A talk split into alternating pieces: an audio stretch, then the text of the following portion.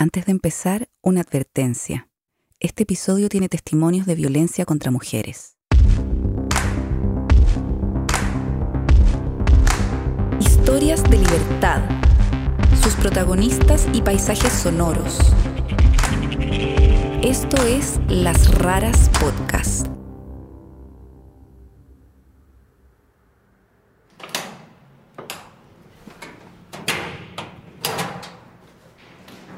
Hello. Hola, ¿Cómo van? bien, ¿Qué tal todo? bien, ¿qué protocolo? ¿Qué protocolo de seguridad tendrá? ¿Sacamos los zapatos afuera o...? Por favor. Y ahí adentro se pueden lavar las manos. Listo. Uno de los efectos más fuertes del confinamiento que vino con la pandemia fue el aumento de la violencia doméstica contra las mujeres. Pasó primero en Europa y llegó como una catástrofe anunciada a Latinoamérica, junto con el coronavirus. Mi nombre es Mar, tengo 26 años, eh, trabajo como periodista y formo parte de la Red Solidaria de Mujeres en el equipo de primera línea. En Bogotá, Colombia, la línea púrpura es el número oficial de atención para mujeres que sufren de violencias. Durante el confinamiento, las llamadas aumentaron en un 200%. Para enfrentar esto, la cantidad de personas que atiende esa línea se triplicó. Además, la alcaldía de Bogotá abrió puntos de atención y denuncia en supermercados y farmacias de la ciudad. Pero esto no fue suficiente. De todas maneras, muchas mujeres se quedaron sin la posibilidad de recibir ayuda en el momento en que más la necesitaban. Mi nombre es María, tengo 31 años. Hago parte de la Red Solidaria de Mujeres en el equipo de primera línea y me dedico a um, ser diseñadora gráfica y a dibujar. Frente a esto, en marzo de 2020, varias mujeres vinculadas a distintas organizaciones feministas se juntaron y crearon una línea telefónica de ayuda que llamaron Red Solidaria de Mujeres. Muchas de ellas no se conocían ni tenían la preparación para asumir esta responsabilidad, pero las unía la motivación y la urgencia de apoyar a otras mujeres. Mi nombre es Silvia, hago parte de la Red Solidaria de Mujeres en el equipo de la primera línea. Soy politóloga y trabajo en una organización de derechos humanos. La existencia de esta nueva línea de atención autogestionada corrió de boca en boca entre las mujeres de Bogotá. Hasta hoy han atendido a más de 400 víctimas de distintos tipos de violencias. En este episodio, tres de sus voluntarias conversan sobre los costos y aprendizajes de su experiencia en esta red de sororidad.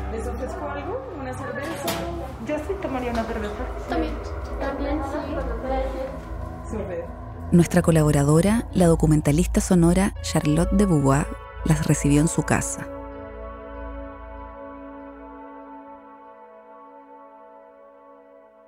Esto es Las Raras, historias de libertad.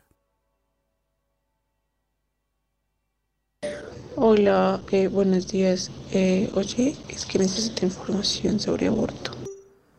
La red tiene como tres equipos. Uno es el equipo psicosocial, otro es el equipo jurídico y otro es el equipo de primera línea, que le pusimos así porque, Porque queríamos no, no tiene nombre. Al paro, además, no sé. Claro, veníamos del paro, así como queremos ser primera línea. y porque nos llega de primerazo todo, ¿no? Entonces, primera línea eh, se encarga de, de estar en el chat de WhatsApp eh, y es la primera persona con la que se contactan las mujeres y es quien redirige los casos y quien... Yo el año pasado, en septiembre, tuve un aborto. Yo tenía tres meses de él. Bueno, eso fue terrible.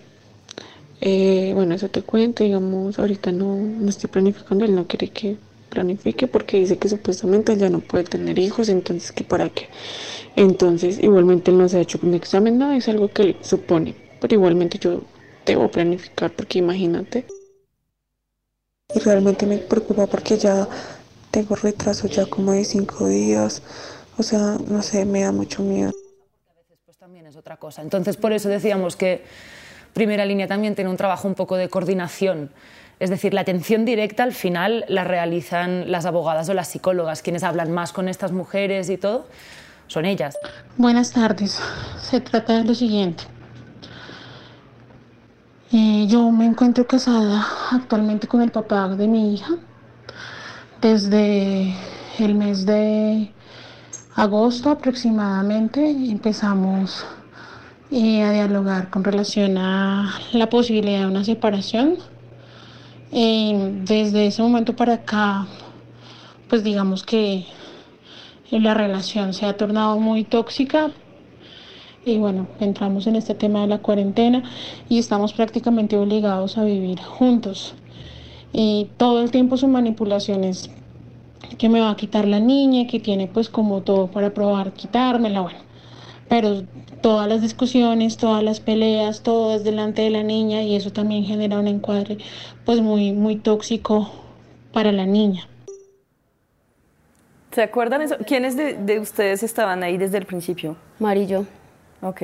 Esto lo hablábamos el día que hablábamos con el resto de compañeras, como, como habíamos terminado aquí.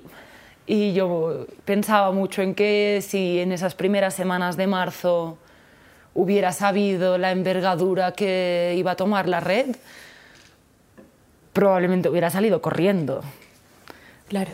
Porque, pues, ni en broma pensaba que iba a estar meses en un proyecto así y atendiendo directamente a las mujeres como... Yo ni siquiera he tenido un trabajo formal eh, tanto tiempo. ¿Real?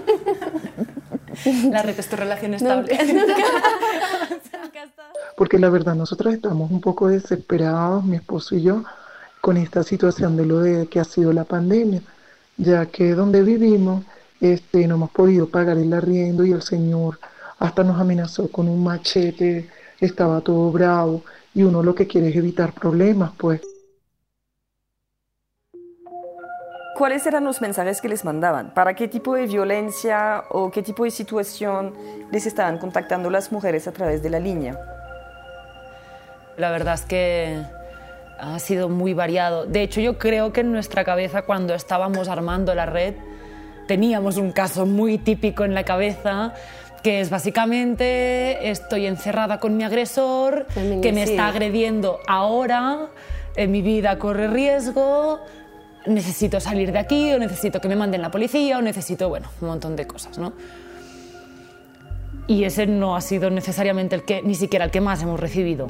Pero es que, pues tengo un poquito de temor que ese señor no vaya a seguir portándose mal porque anoche llegó borracho y diciendo y refunfuñando y bueno, cualquiera le daba miedo pues y eso es la situación que como él decía que nosotros teníamos que irnos este domingo y ya hoy es viernes, imagínense, yo estoy asustadita por esa situación. No, en realidad eso hablábamos un montón y es que no somos una línea de emergencia. Menos mal, no somos una línea de emergencia y las mujeres no nos leen así.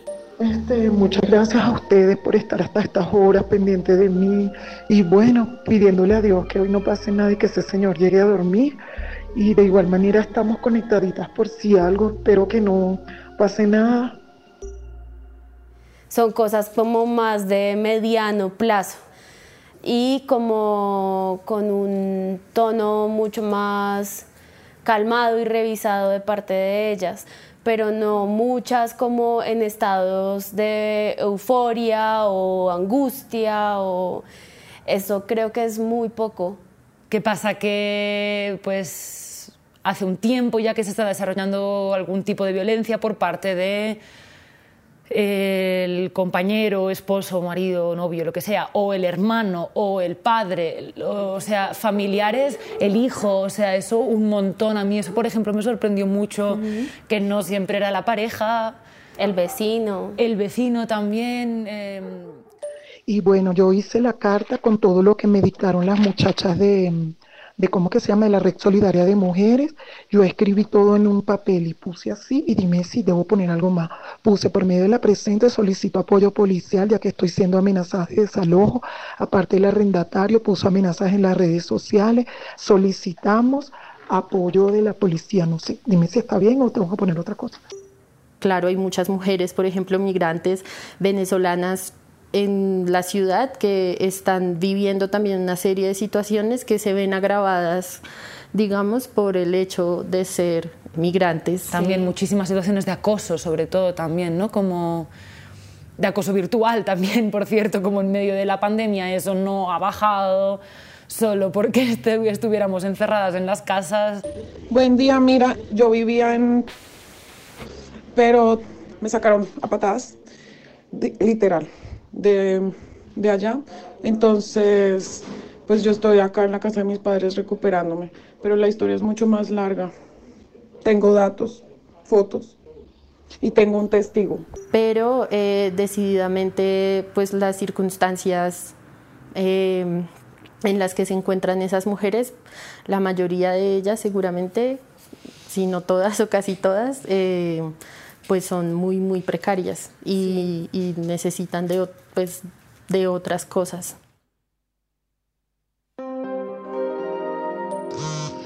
Mi necesidad ahorita, más que todo, es alimentaria y un apoyo que ustedes me puedan brindar pero pues también necesito pues los centavos, porque pues uno necesita papel higiénico, necesita muchas cosas de aseo que uno a veces no tiene ni con qué bañarse, pero bueno. ¿Ustedes pensaban enfrentarse con tantos casos de, de pobreza extrema? Claro, o sea, todas estas personas que salen a trabajar el día a día, pues qué pasa con todas ellas en el encierro y muchas además eh, pues a cargo de familias completas, ¿no? Y ya no sé qué hacer, o sea, ya no sé qué hacer, porque yo, yo hace muchos años soy madre cabeza de hogar, hace muchos años yo bregando, luchando, trabajando con todo lo que he podido, yo eh, mis hijos crecieron, pero ahorita esto se me sale de las manos porque no puedo salir a trabajar, no puedo. Yo tengo un carro de fruta, pero ahorita no dejan que nadie salga a hacer nada. Yo les agradezco, por favor, la ayuda que me puedan brindar, por favor. Y hay muchos casos de esos. Sí. Sí, muchísimos. Sí, hay muchos que o sea, hay casos donde el tema de la pobreza está atravesado y hay casos donde el tema de la pobreza es el motivo por el cual llegan a la red, sí. Pero en muchos, muchos hay de verdad una situación, incluso, pues es decir, hay una dependencia económica también, por ejemplo, que impide casi completamente que esa persona pueda decidir, por ejemplo, dejar el entorno violento en el que se encuentra. Mira, eh, lo que pasa es que el día domingo desde la una de la tarde, el papá de mis hijos me empezó a golpear, a agredir y a tratarme mal. Entonces, la verdad, pues estoy muy ilusionada, aparte de eso me quiere quitar lo que hay acá en la casa, yo tengo dos hijos con él. Pues la verdad me, me golpeó muy duro las piernas, tengo como una, un hematoma ahí en, la mandíbula la mano me la tronchó. Entonces me deja el cabello, me botó al piso, o sea, todo fue muy, muy guache. Y pues mis hijos estaban ahí viendo. ¿Ustedes se sienten calificadas para atender esas llamadas? ¿No les parece que eso requeriría como cierto trabajo y capacitación previo? Sí, sí, requiere cierto trabajo de capacitación previo. Lo que, lo que como ser humano al final eh, uno aprende haciendo todo esto, pues yo más o, no más o menos, no, directamente no tenía absolutamente nada de preparación para estar allí, ¿no? Como me dedico a dibujar, es como que ni siquiera contacto con otros seres humanos para trabajar como que no estaba lista para recibir un montón de cosas que al final recibí. Hola, ya llegó aquí la policía, doctora. Estamos esperando ahorita, nos estamos dirigiendo para ir a hablar con las personas, pues, a ver qué pasa. Igual estén conectadas. Mm, algo que yo aprendí un montón, que al final muchas necesitan como empatía. Puede ser como tan cercano a escuchar a una amiga que está pasando por una situación difícil, ¿no? Doctora, aquí están los policías, escucha. No veo delito ahí. ¿Qué posibilidades hay de que Magaña le colabore? ¿O a qué arreglo llegan? Bueno, se termina la cuarentena, se van. Bueno, no. Es que ese es el arreglo que nosotros queríamos llegar. los policías se negaron a hablar con usted. Y bueno, este, mm, resulta que a la final este, el señor salió a decir, no, yo no lo estoy echando hoy mismo, cuando usted sabe que nos están echando desde cuándo. Y que no, este, yo no lo estoy echando, yo estoy pidiendo una fecha. Y yo la verdad, sí no sé qué hacer. Yo le dije de las amenazas de muerte, de que nos dieran protección y ellos no, no pararon a eso.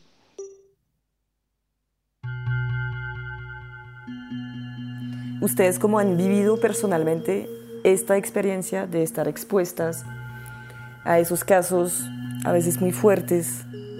¿Ustedes cómo lo han vivido? En el principio, un poco como una relación amorosa tóxica. Entonces, claro, empiezo así como embelesada con el proyecto y súper conectada, entonces un poco como que no quería hacer nada más que la red. como la red, la red, la red. Y después, claro, como esto me empezó a cargar un montón, la cabeza, después el cuerpo y hasta que mi panza dijo como, nada más no más, o sea, paras ahora o, o nos vamos a poner mal.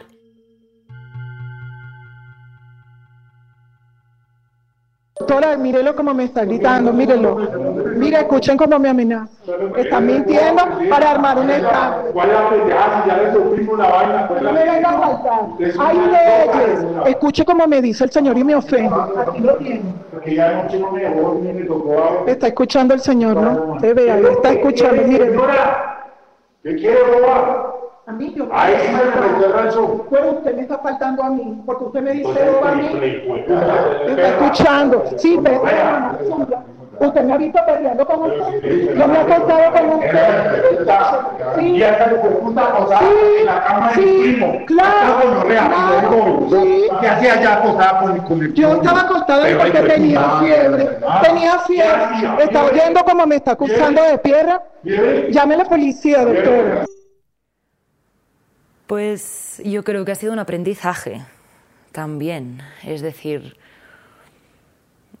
los primeros turnos que yo tenía eh, siempre después de cerrar la línea terminaba o llorando o discutiéndome con mi pareja porque no había cena. O sea, es igual, como cualquier boa me estallaba. Em, porque claro, mientras estábamos en la línea yo sentía que yo estaba muy sólida, porque estoy respondiendo en la línea, estoy pendiente, tengo este equipo, estoy activada, como vale, pim, pam, ton, no sé cuántos, cierro el WhatsApp y me desmoronaba bueno, ya escuchaste todo, yo por eso te mandé todo.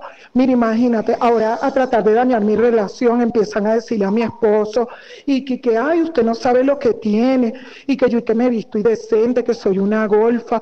Usted sabe que nosotros somos venezolanas, yo pues, y yo me gusta usar mis vestidos, y yo le dije al que yo no tenía culpa de su mentalidad tan podrida, de que él piensa que porque una mujer use falda o vestido es prostituta.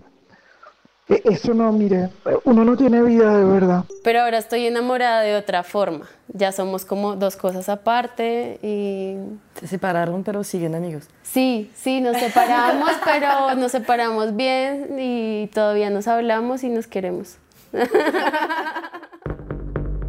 Mira, es que el año pasado yo salí por un mes con una persona y yo terminé con él porque por características de él que no me gustaron a partir de ahí, pues esta persona empieza como a perseguirme, a seguirme. Donde yo iba, él iba sin ser invitado así. Y lo que ya rebosó la copa es que esta mañana, o sea, con todo este cuento de la cuarentena, salgo de mi casa a hacerle un favor a mis papás y me lo encuentro de frente vigilando la casa. O sea, no, yo ya no sé qué hacer con esta persona y esto me ha llevado a tener pesadillas. He llegado a tener mi tensión a 160. Pero hoy que lo vi, uy, no, no he parado de llorar, no he parado de llorar.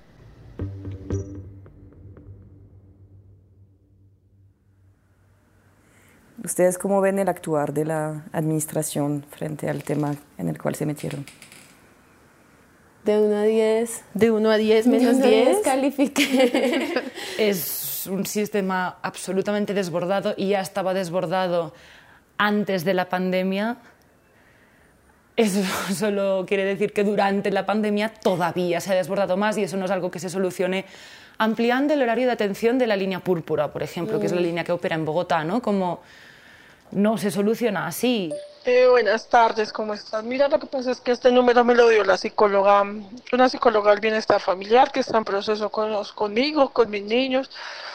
Pues vengo de una situación como compleja con el papá de mis hijos, porque pues estoy siendo víctima de, me está agrediendo psicológicamente, bueno, yo también lo agredo a él pues por no dejarme, vengo de un círculo de que se me hace difícil dejarlo a él, y yo la verdad pues solo recibo insultos de él, él solo me trata mal, para él yo soy la peor basura.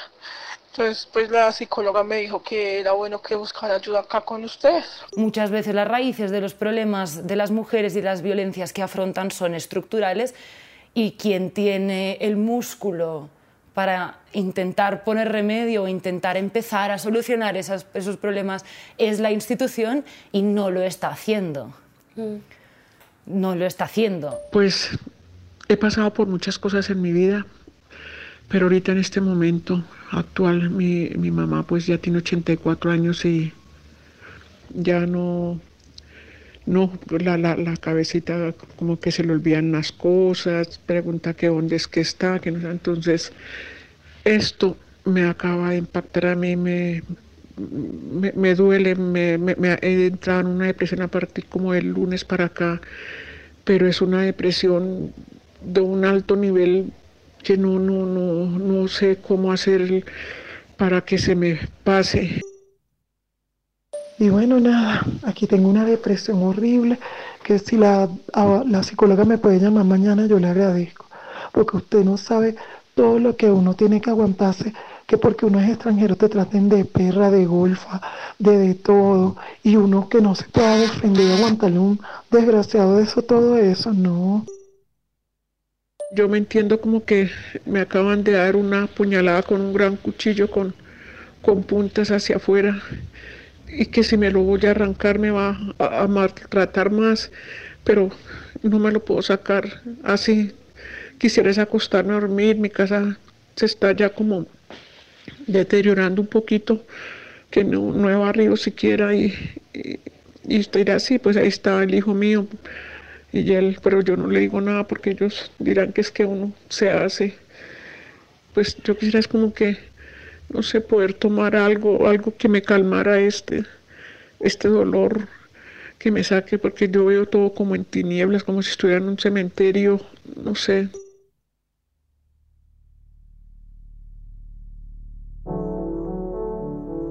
¿Qué les ha aportado personalmente? Pues en, la red me imagino que han habido también momentos felices, ¿no? Sí, sí, sí han habido momentos felices. Sí.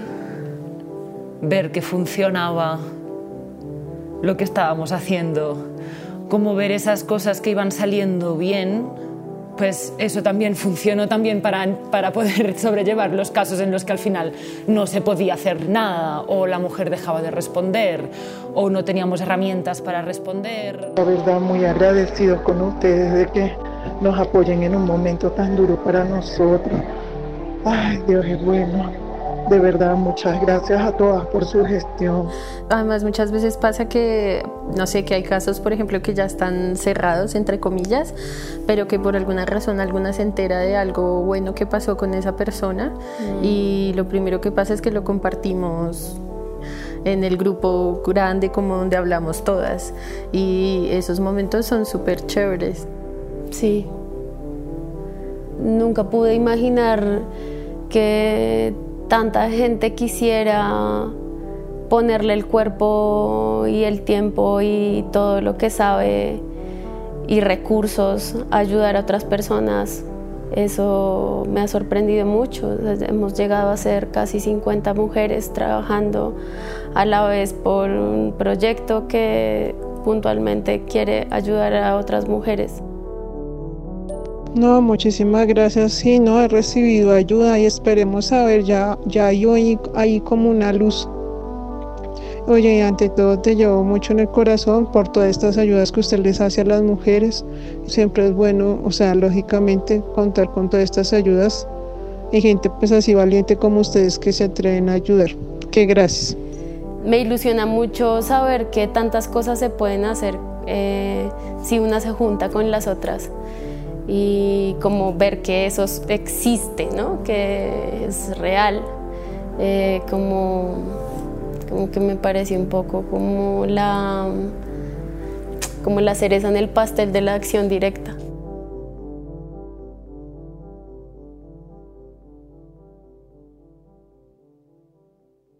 Muchas gracias y de verdad que Dios le bendiga yo por, por escucharme y Muchas gracias.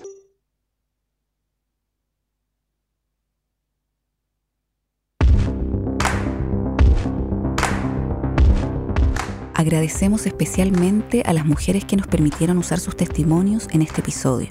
Si necesitas la ayuda de la Red Solidaria de Mujeres, puedes contactarlas a través de WhatsApp al más 57 322 332 8655 la Red Solidaria de Mujeres entrega apoyo jurídico, asistencia psicosocial y asesoría institucional a mujeres afectadas por distintas formas de violencia durante la emergencia del COVID-19. Durante los más de cinco meses que duró la cuarentena en Colombia, las voluntarias de la red atendieron la línea todas las tardes. Desde que terminó el confinamiento, la red recibe menos casos y sus integrantes están pensando su futuro. La Red Solidaria de Mujeres es una iniciativa autogestionada que se mantiene gracias a donaciones. Las donaciones se reciben a través de la aplicación DaviPlata al número 322-332-8655. Pueden contactar a la Red Solidaria de Mujeres para más información sobre cómo donar en el teléfono más 57 322 332 8655 o en el mail riseup.net. También hay más información en su web rsm.com.co. Charlotte de Beauvoir fue la productora de esta historia. Ella es realizadora sonora y enseña periodismo en la Universidad de los Andes en Bogotá. Laura Guaté fue la productora asistente. Las raras somos Martín Cruz y Catalina May. Pueden ver fotos y más información sobre nosotros y nuestras historias en lasraraspodcast.com y Las Raras Podcast en Instagram, Facebook, Twitter y YouTube. La música de nuestras historias es de Andrés Nusser. El collage que ilustra esta historia es de Carolina Spencer. Nuestra productora ejecutiva es Martina Castro. Esta temporada es una producción de Adonde Media. Pueden escucharnos en Google Podcast, Spotify, Apple Podcast o donde prefieran escuchar sus podcasts.